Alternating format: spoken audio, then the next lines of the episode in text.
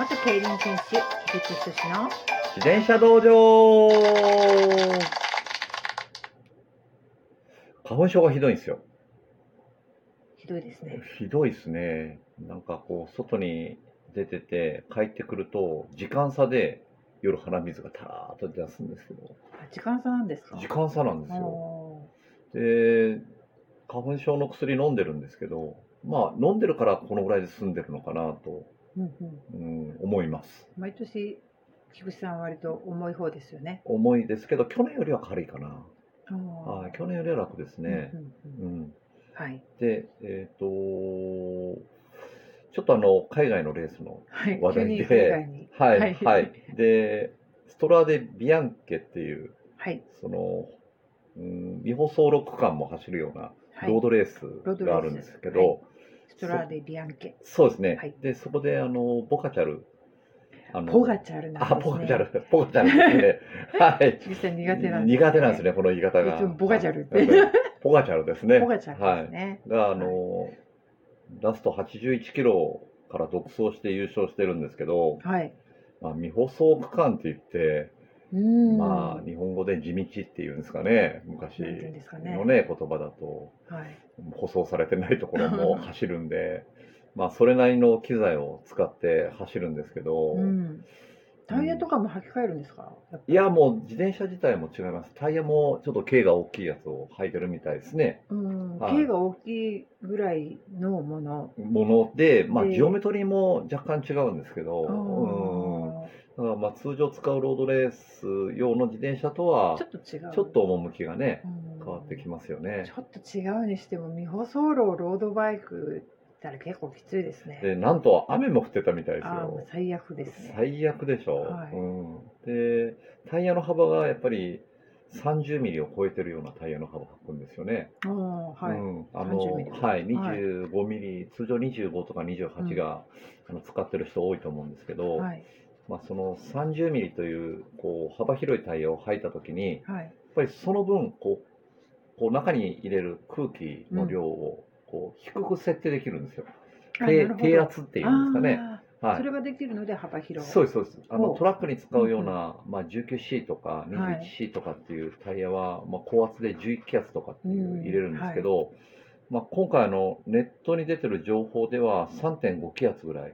3.5気圧。はい、はい。うんうん。ね、はい3.5気圧、今のあのロード用のえタイヤで自分が使ってる 25C だと、まあ、6気圧ぐらいかな、今、ああ、そうなんですか。はい、6気圧ぐらいで乗ってるんですけど、うんえそれよりかなりかなり低いですよね。ですよ。ね。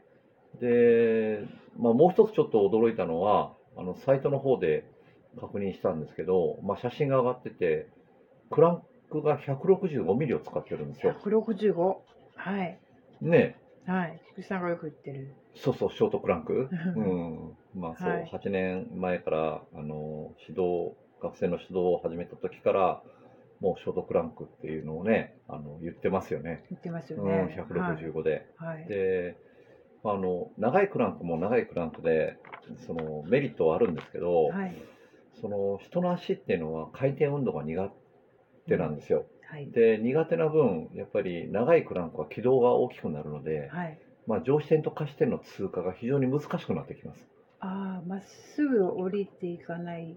そうそう、うん。大きい円軌道を描くんででね。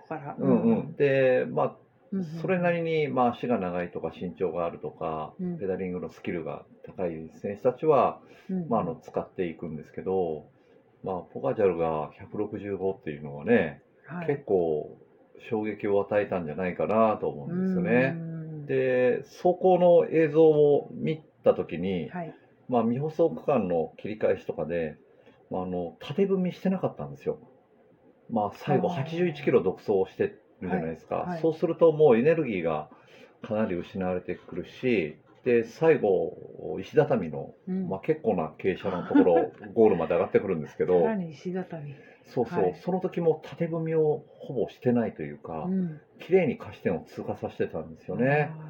で、まあ、しそのバーチャルが普段からロードレースでどのぐらいのクランク値を使ってるかっていうのはちょっと自分も確認が取れてないんですけど、はい。うん、まあその、えー大きなタイヤ、太めのタイヤに低圧、はい。そこで下視点踏みというか、うんうん。まあ、下まで踏みつけると、はい。自転車が上下にバウンドし始めるんですよ。うん。はい。そうすると、おそらくですけど、地道のそのミューが低いというか、はい。まあ路面の抵抗が低い場所で、縦踏みで自転車が上下し始めて、雨が降ってる、うん。スリッピー、うん。多分コーナーとかで不安定になりますね。なってくるじゃないですか。うんはい。ところが、まあ、それだけ低圧のタイヤを履いていながら、うん。もう本当に滑らかにその地道というか未舗装のところを走ってたんで、うん。おそらくそういう、なんだろうな、あのテストも繰り返してるのかもしれないですうね。ん。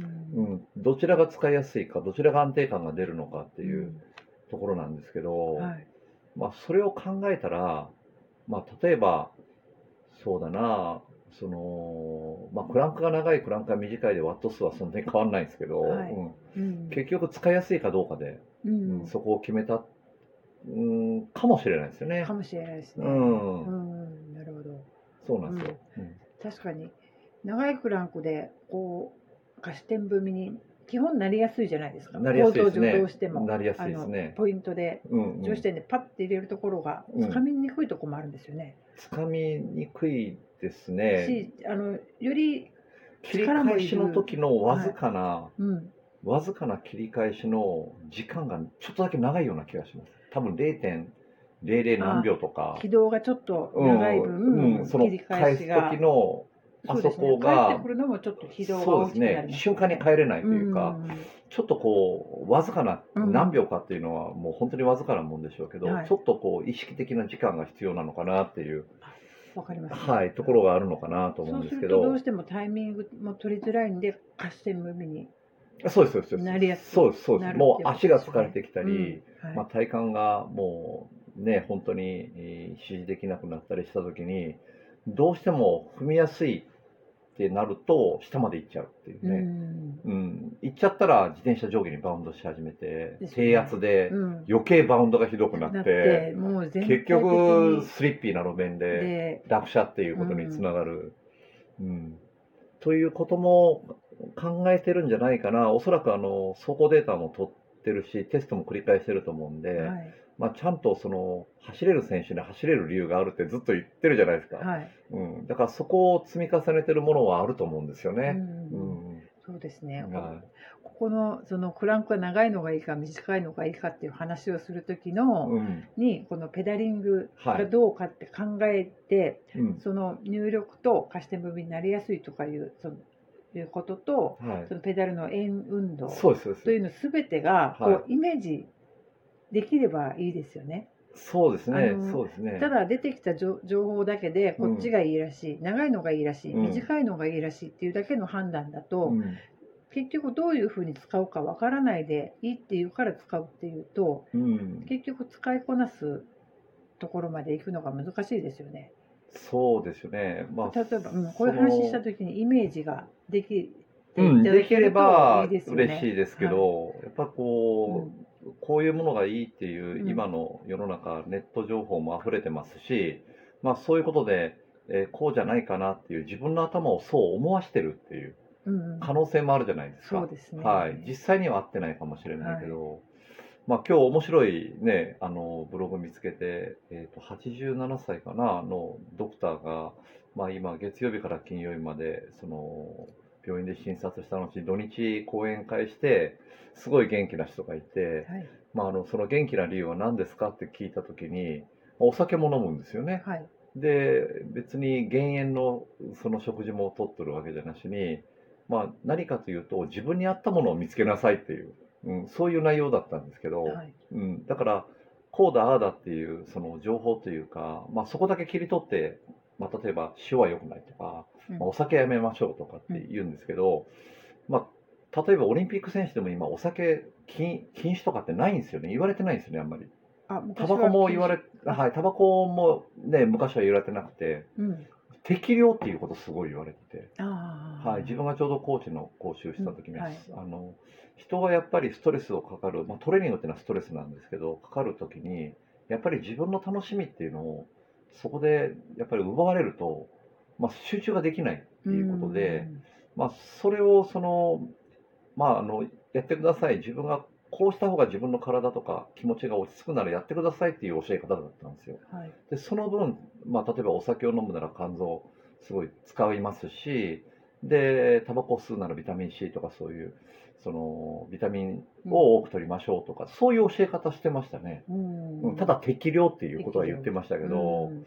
うん、だから自分に合ったその道具っていうものをやっぱりこう外からの、まあ、よくねあの自転車走るとき外乱って言いますけど、はい。風とかはい。路面の抵抗とか傾斜とかを、まあ、自分はそう表現するんですけどそういうものに乱されず自分に合ったものをちゃんとこう組み立てて、うんまあ、多分ボカチャルのその165ミリにはちゃんと理由があると思うんで、うん自分なりのその見解を今あの言って実際ちょっと違うかもしれないですけどね。あ、はい。はい、違うかもしれないですけど、はいはい、もうそのうん走行のね、えっ、と映像とか見たときに、もう非常に滑らかに、うん、地道を走ってた、あの、うん未舗装路走ってたんで、うん、まあそうじゃないかなっていうところの判断なんですけど、はい。うんうん。うんなるほど。よくわかります。はい、はいで、その走行の映像を見たときに、ひょっとしてクランク短いかもしれないっていうのは気づいたんですよ。あ、そうなんですか？はい、はい、気づいて、その体の使い方見てて、あーはい、ひょっとしたらそうじゃないかなとそれ思ってたはんですよ。バウンドしてない。バウンドしてなくってねもう本当に滑らかに走ってたんで、ううんんだから、まあ、距離も距離ですし、200キロを超えるようなレースですし、やっぱりこう体が使いやすいというか、まあ、全てにおいて、うん。まあ、高次元にバランスが取れるっていうね、まあ、それを今日のあのネットでの写真見て、ああ、そうだったんだっていう確認したんですけどね。う。うんん。もう特に、あのー自転車乗られて間もない方はもう165ミリ